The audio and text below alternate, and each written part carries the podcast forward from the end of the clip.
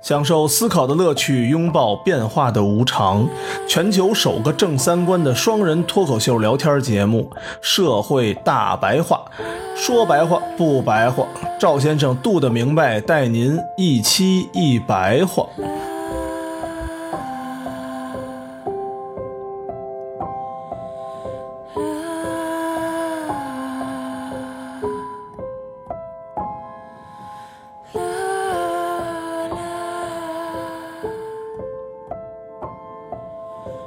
大家好，欢迎收听我们不装逼的大白话，我是赵先生，啊旁边呢我们度的明白。大家好，最近好像又要出新消息，说又要拍金庸了，拍了，已已经开始拍了，我看了两集，还是张纪中的吧？不是张纪中，啊不知道谁拍的，就是在网上我随便看了几集，这次请的谁呀、啊小鲜肉吗？一个都不认识，好嘛，反正都挺好看的。啊，都是帅哥美女是吧？小鲜肉，对，金庸这几本小说啊，尤其这《射雕三部曲》加上《天龙八部》，真是来回来去的拍碧血剑什么的情节才单一了嘛，啊，那个有点短，那个短啊，这拍的长啊，一看且看呐，对，扎出集数来啊呀、就这几个长篇小说，真是来回来去的拍。反正拍这金庸的啊，确实保险。那可不吗？嗯，那武侠里面也没谁了，你看，呃，之前拍古龙的《三少爷的剑》，是吧？啊，那个就不是太理想，是吗？后来也黄了。为什么这金庸小说老来回来去的拍呀？其实咱们发现啊，这个电影的核心还得是剧本儿，那肯定的呀，是吧？嗯，故事讲不好吧，其实什么都扯淡。前些日子不是有一个那个科幻片叫《阿丽塔啊，对，那是几几十年前日本的 IP 了。》，那不就拍的不怎么样吗？对那就是故事没讲好，光嗯有光用特效，光有特效，嗯，剧情太次了。狗屁剧情没有。没剧情的意思其实就是不会讲故事，对，是吧？不过你话说回来，你一个动画片儿，你想要啥剧情啊？动画片也有剧情拍的好的呀，啊，对，就是不是就以前给咱们小孩儿看那种啊，小型动画片儿，它本来就是个剧情比较简单的这么一个这么一个故事，那你要给他说好的，其实也有意思。也有意思。咱们来回来去听这白眉大侠、三侠剑，你说那剧情有啥呀？不就碰你一个人，叮咣打两下，再碰一下又打两下。嗯，那就真那真是说书的能力了。对，啊这就是讲故事的能力嘛。其实这个讲故事能力，在电影里也是，评书通过语言，你这个通过视觉手段嘛，嗯，还是一个以讲讲故事能力不行。还是一个讲故事能力不行。嗯，以后审片子都应该先去贾跃亭那审一遍，对，审一遍剧本 儿，是吧？到老贾那审篇剧本儿。这两年咱们确实发现啊，编剧在影视剧中的重要性是嗯越来越高了。尤其前两年，光靠这个流量啊、小鲜肉好像都不行了。对，最近比较火的这几个影视剧吧，剧本都不错。嗯嗯，这些日子还有一个特别火的游戏，是啊一个 PPT 游戏，这是 PPT 游戏啥意思啊？就翻页是儿的它是一个抗战的啊主题的一个游戏，叫《隐形守护者》。啊啊！这里头啊，全是 PPT，就这全是照片儿，哦然后底下配上真人的那个对话，但是就它就不跟以前咱们那个咱们上初中、高中的时候，那二八六电脑里那种对游戏呗，玩那种，养成类什么的。养成类啊，我们今天出去玩去吧。 就一张画儿， 啊，我也知没道有那动个画，我知道那个抗战的抗战的。它的剧本特别牛逼，哦，剧情特别好，台词也特别好，而且啊，嗯它是就哦多结局的，有点像平行空间。嗯你选了往左走，就是往左走的一套剧情；嗯你选了往右走，就是往右走的一套剧情。啊 这个游戏火的原因其实就是剧本特别好。咱们我觉得好像我记得啊，好像初高中的时候刚有电脑，然后呢、嗯刚出的第一波日本游戏就这种养成类的，对然后养个小美女什么的啊，我们今儿约会去，明天穿什么？对对对对，就是就是这嗯然后种。然后你左右点 A 和 B，对 A 对和 B，对对我穿啥？你选错了，这小姑娘就不搭理你就不了。搭理你了。 对，这就这意思选对了脱衣服嘛，啊，对，是的，是的。啊嗯你玩过吗？玩过呀。 啊，嗯这种文化产业啊，包括这些科技型产业吧，我觉得它的发展啊其实都是有一个波形曲线的。嗯咱们好理解的就是太极的那样的，嗯，它就是此消彼长的，此消彼长，否极泰来，就是这种物极必反。它一头啊是这个艺术的创造性，一头其实是资本，它一直是艺术和资本之间博弈这么一个过程。今儿他多点儿，明儿他少点儿。对，看咱们这个文娱产业啊，近十来年的发展就是这样。一开始电影产业特别好，然后拍的片儿也都不错，嗯，资本都进来，对，一进来以后，然后一顿刮一顿搅和，出一堆这个烂片儿，最后整的是谁都不看了。然后这两年又发现不行了，然资后本都不，资本都颠了。都颠了。然后呢，这些好片儿又出来了。对，创造者又来了。对，其实这好好讲故对事，对好好嗯对，讲剧本儿。这个就是一个创造性与资本博弈的过程。因为咱们这些艺术作品啊，一旦要成为商品的话，或者你要成立一个以这个创意或者嗯手艺盈利的公司的时候，谁才能真正左右公司的发展呢？嗯一开始确实是这些创意人员，或者这种产品设计师，或者咱们现在说叫工匠吧，嗯这些东西匠人精神。匠人精神嘛。那时候你卖东西，其实也就是咱们老话说的“酒香不怕巷子深”，嗯你不做宣传嘛，你就把产品做好了，等人来买来。这个的缺点是时间太长，对可能需要几代人这个积累加点儿正，对啊，是吧？对，还得点正。而且啊，就算这个东西做好了以后，达到了预期，嗯卖出去了，其实也是因为你产品本身的优秀。嗯但是由于产品本身的优秀，所触及的客户其实是有限的，嗯客户是有边际的。嗯但是如果你这公司想再发展的时候怎么办？你这个受众还想再继续扩大的时候怎么办？，就必须要资本。那其实就是要靠嗯资就扩本张进嗯了。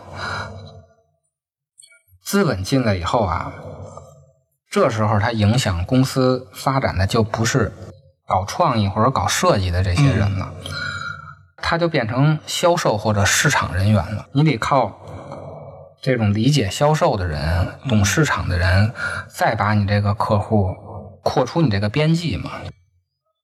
从这种哎，就小部分人喝，小部分人吃，小部分人玩儿，对，对吧？跨个圈儿，出个圈儿。这时候就需要销售了。嗯销售一进来，资本一进来以后啊，比如你是一个终端的销售人员，嗯，这个季度的销售业绩好，嗯，那你就提升为店长了。对，然后再卖得好，你就成大区负责人了。嗯最后一步一步的，你不就进入到核心的管理部门了？嗯包括影视公司也是，你开始是做一个什么投放的、嗯宣发的、卖热点、制造话题，这不都是宣传？其实这个就是产品的那种销售人员。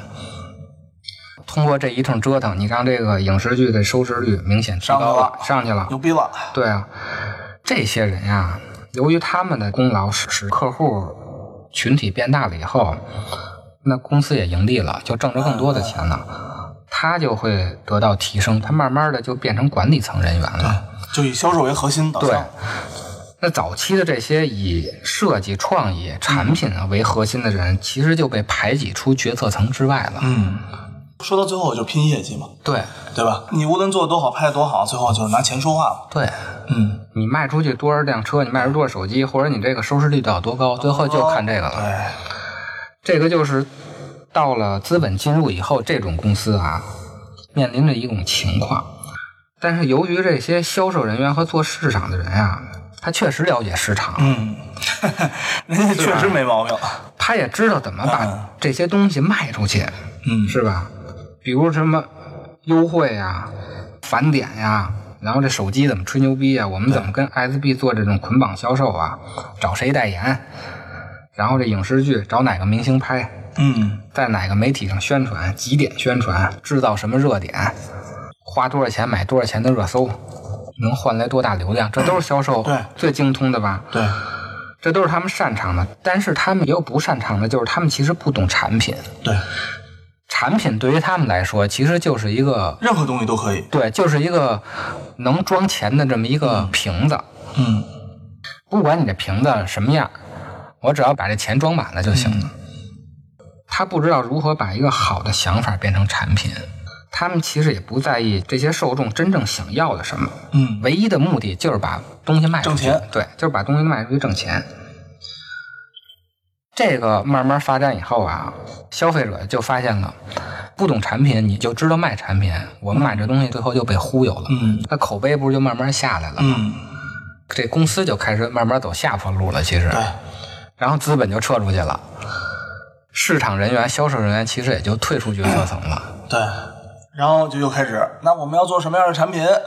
又是产品又开始折腾嗯对产品的人又进入决策层，其实这就是一循环，对来回来去的，就像一太极图似的。对，转转来转去，对，这也就是乔布斯死了以后，嗯为什么现在就是母猪下耗子一波不如 一波，是吧？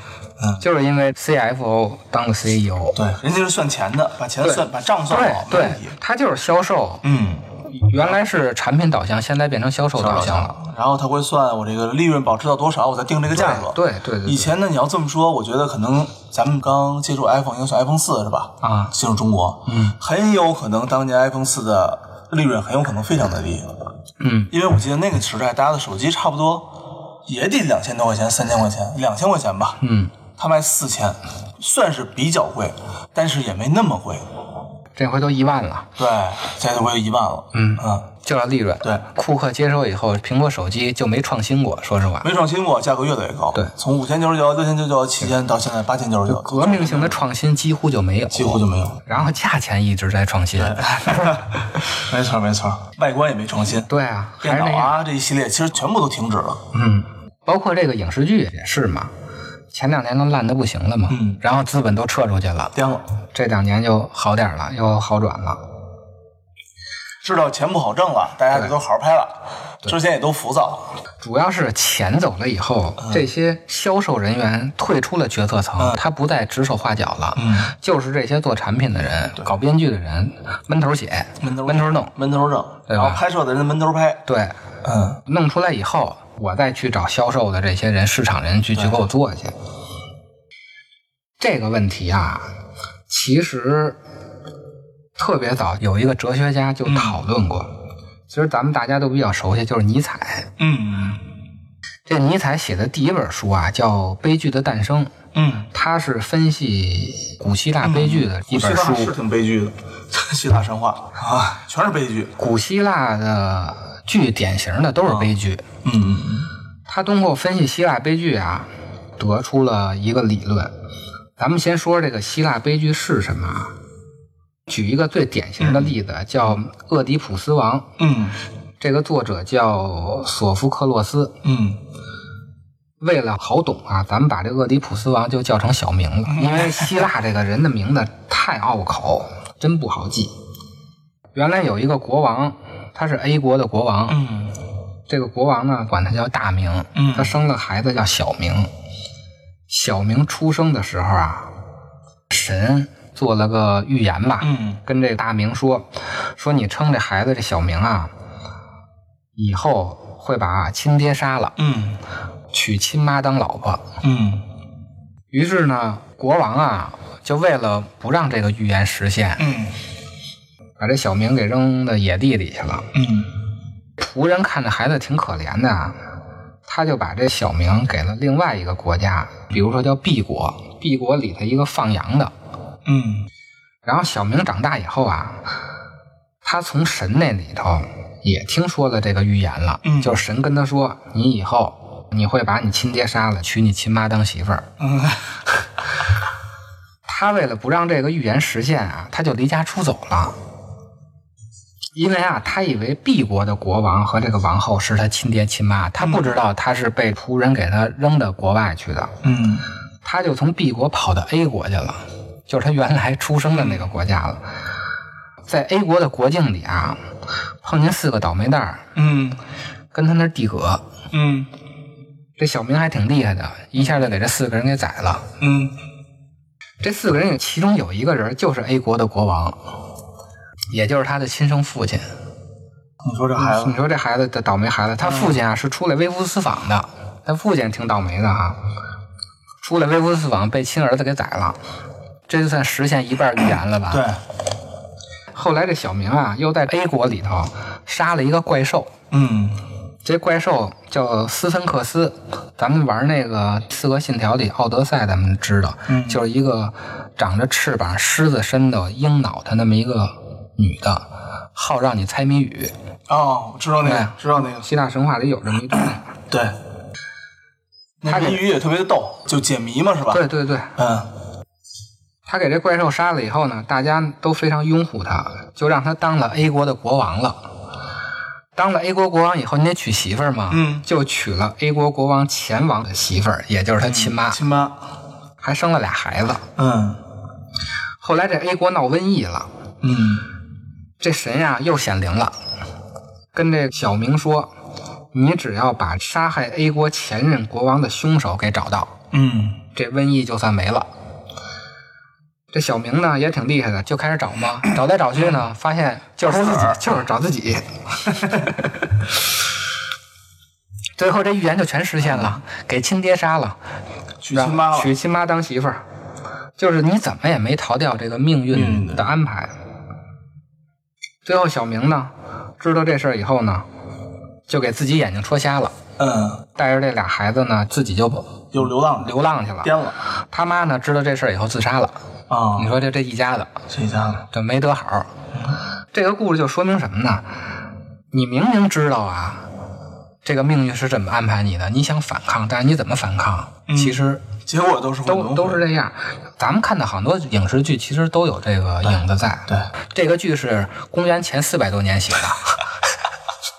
你就说现在这些也没剧好本哪啊儿去也也也没跳出这个圈子。对对对，什么蝴蝶效应啊，不全是全是这玩意儿吗？对啊，整个故事中心思想，这个人在命运面前这种无助啊，嗯，或者按咱们中国人说的，就是尽人事听天命，对，对吧？你做了一大堆了，其实还是不行。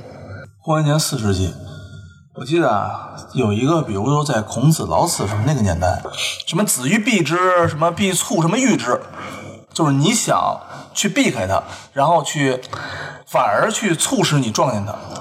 对，这个其实都是相通的。希腊这边有这种想法吧，其实咱们这边也有，嗯都有，都有。但是后来的希腊剧就不行了，嗯为什么呢？不行了呢？尼采就分析出来了。后来又出了一个剧作家，刚才那个剧作家不叫索福克洛斯吗？对还有一个作家呢，叫艾斯库罗斯。嗯最后出的这个作家叫欧里彼得斯。你就说这名儿啊，真真拗 口。哎，我前两天啊，认识一个人，他呢是学文学的，哎，后来我说，哎，我也挺喜欢读书的。我说这读书有什么方法吗？他说，嗨，没什么特别的方法。如果你真要讲究的话，那你就了解每一种类型的这个那个那个形式，啊、它是批判型的还是魔幻型的，什么什么东西的。啊啊啊我说哦，就先了解形式。对，我说那我能问你问题吗？他说你说。我说我读了本书，叫做那个《百年孤独》。我说这书啊，我说他妈太难读了。我说我们读不下去，根本就读了那么四分之一。我说我真真是太无聊，太没劲了。严肃文学都没有意思。对，后来我说为什么呀？他说那书啊，我说你读过吗？他说读过，读过一半儿。我然后我说你为什么不读了？他说啊，那名字啊太复杂了，读完后面啊前面他妈都根本接不上，人都是对对对对对，啊是。我说那我为什么读不下去啊？嗨，魔幻现实主义题材你读不进去很正常。 我说我操，这么痛快啊、你这个结论？说啊是，原来的书好，原来的书，它会在这个英文名的底下画一条线，嗯，你就知道这几个字儿其实就是啊国外的英文名。对现在的书不画线嘛，啊，越读越晕，然后呢，那个时间跨度还特别长。对今儿儿子门儿一出又出一个子孙万代对，啊，我说这太难读了。确实，他人物关系还复杂，然后名字啊还这么拗口。嗯啊，就特别费劲。然后呢，我就跟他说了一句，我说我呀还挺喜欢那个读莫泊桑的。然后人家给我那个结论特别有趣啊啊，莫泊桑好，短篇儿，读书方便。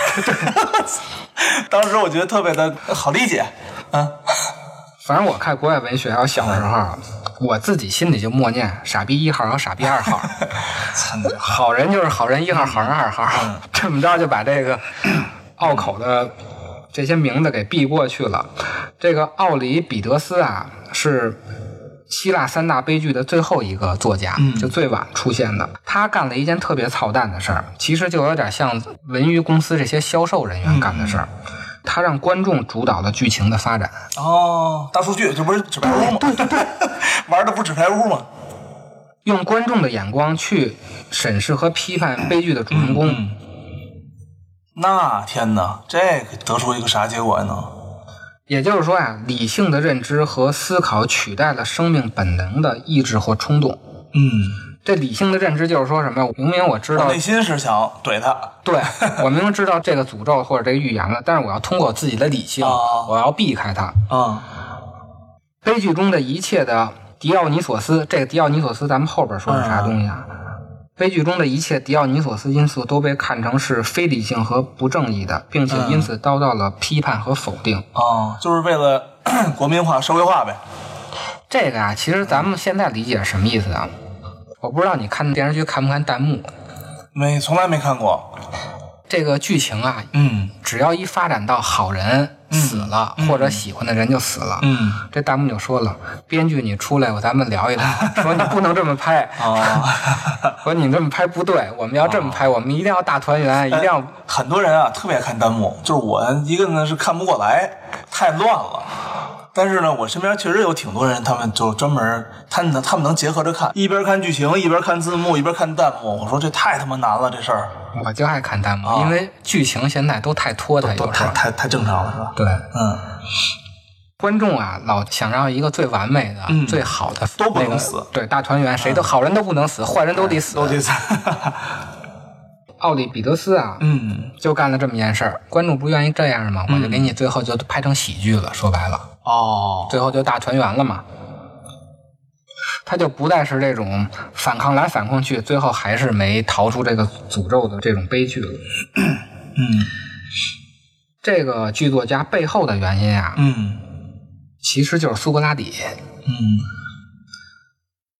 他是深受苏格拉底影响的一个剧作家。苏格拉底认为啊，一切存在都是合乎理性的，都是符合英国法律或根据律的，因此是都可以理性认知的。嗯，凡是不符合理性或根据律的东西，一定是虚假的。嗯，在苏格拉底肯定不飞个什么叶子乱七八糟的，对，是吧？嗯在这种理性主义和乐观主义的视野中，人无可避免地失去了对自身生命与存在的悲剧性体验。这个是尼采批判苏格拉底的东西。哦，就是尼采是非常的以人的本性为为支撑点的，是吧？他就是通过分析希腊悲剧，就是咱们刚才说这小明的，嗯苏格拉底认为，这个小明，你只要是躲开了这个诅咒，比如你去这个国家，然后你跑，嗯这就是人的理性，嗯最终都是合理的。嗯还是落到诅咒，其实这个就是虚假的，他就不承认了。嗯这么一弄吧，就这种乐观主义和理性主义啊，它就使人自身对生命的存在就失去了那种悲剧性的体验了。我刚才突然间想起来了，《功夫熊猫》就是这个故事，我没看过《功夫熊猫》，《功夫熊猫》第一部就是这个故事。是吗？对，我刚才突然间想起来，给自己亲爸爸攒的不是不是不是，就是那个孔雀王，啊。孔雀王知道有一个人打丧逼算命的，啊说有一个熊猫会打败你，他呢就一生气，他把所有的熊猫全杀了。熊猫庄、熊猫家族全杀了，结果呢，熊猫妈妈把这个孩子就扔在一个船上，就流放出去这么一只熊猫了。啊当他知道这世界上还有一只熊猫，怎么可能还有一只熊猫呢？啊然后呢，他就去又去杀这个公熊猫了，啊！然后呢，被公熊猫给干掉了。反正都是这个套路。呃，都是这套路。苏格拉底啊，这种理性主义和乐观主义最后造嗯成的后果是什么呢？就是人的生存丧失了对生命之黑暗面的敏感性，嗯丧失了对于生与死的统一的神秘认知，他失去了个体化与生命根源之原始统一的那种张力。嗯并且变得肤浅，陷入想象之中， 却自以为获得了启蒙。嗯这个是尼 采批是尼采判批判的是吧批判的苏格拉底。嗯，就是你老觉得什么东西是对的，对你老想象这东西是对对的，尼采认为啊，苏格拉底所捍卫的理性、理智、科学或者知识这些东西，并不是通向实在或原本的真理之道，嗯而是对它的扭曲、遮蔽，甚至是遗忘。嗯，你不能说这东西是坏的，你就不提了。对，对吧？对你不能说坏的，这包括感情也一样，你总否认感情的另外一面儿，对，对吧？你老觉得感所有的你的这个爱情什么的都是一个热烈的，你老背后的痛苦你都不想要。你老觉着人定胜 天，这人定胜天，最后其实也没胜到天。嗯，我不知道这个尼采读没读过啊佛教的东西啊。其实用佛教，那时候有了吗？他那个年代，尼采那个年代，尼采那个时期，西方是有佛教的，但是苏格拉底的那个时期啊那是是没没有有佛的是吧佛教的。嗯对，用佛教翻译这个尼采批判苏格拉底，就是一什么意思啊？就是苏格拉底追求的都是俗谛，嗯就是通俗的俗，真谛的谛。比如说啊，这什么科学，水是由这个氢和氧组成的，嗯嗯然后什么分子啊、什么中子啊组成的，嗯现在都发展到量子力学了，又有夸克了，嗯牛顿的三大定律吧，又是什么那个万有引力吧。嗯咱们所知道的，嗯所有的科学的东西，在佛教看来都是俗谛，哦，追求的所谓的理性啊、理智和科学，其实都是我执，嗯就都是执着心，也就是咱们说这个执迷不悟。嗯只有放下对这些俗谛的追求，你才能知道什么是真谛。这个其实就是佛教批判现代这些科学的东西，就是咱们现在看得见、摸得着的，其实都是俗谛。嗯也就是说呀，理性自身不过是生命意志的一种工具，只能把握表象或者现象世界，不能把握实在或者本源。嗯，所以就是有一部分人呢，真的是觉得什么都得论证，对吧？对但是这些他都真的是忽略了直觉，忽略了感觉对，忽略了一种对一种东西。老想什么论证吧，老想从 A 就能得到 B，这些都是俗谛。尼采呢，他没用佛教的语言，他其实也是这个意思，就是这些理性、理智、科学和知识，并不是通向实在或者本源的真理之道。嗯。他是把这些真理之道给扭曲、遮蔽或者遗忘了。嗯，过于现象化了，是吧？对，嗯我们总是在追求表面的东西嘛。对。再不过我们再说，你看，如果这个东西已经成了一个现象，其实它已经发生了。嗯，对一件已经发生的事儿，然后再希望它进行一个你能预判的转变，其实更难。几乎是不可能的。对，就跟这个咱们刚才说这小明的故事一样，嗯，你老想通过自己的这些理性、理智，你想躲避这个事儿，最后你发现躲来躲去，这这对，还是进了这个圈儿了。就是当你开始躲的时候，其实就说明你开始对进圈了。对，你的每一步都在人家神的算计之内， 没逃出这五指山去。没逃出。为什么尼采的高度还是比较高的呀？他就是真的是，嗯，从一种比较抽象的层面去解释或者去理解这么一个事儿。嗯，那那咱们下一期聊聊尼采，从尼采角度上分类分析。 Vagabond mind over my dead body. Something big is gonna happen over my dead body.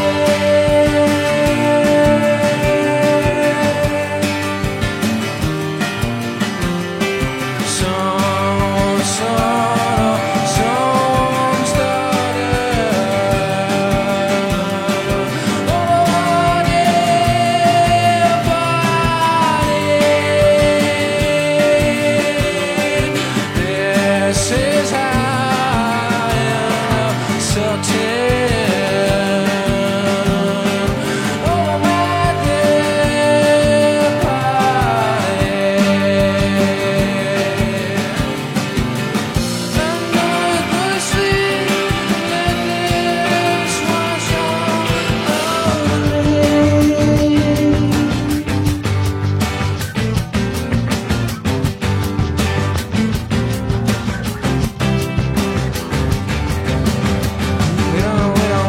monster taking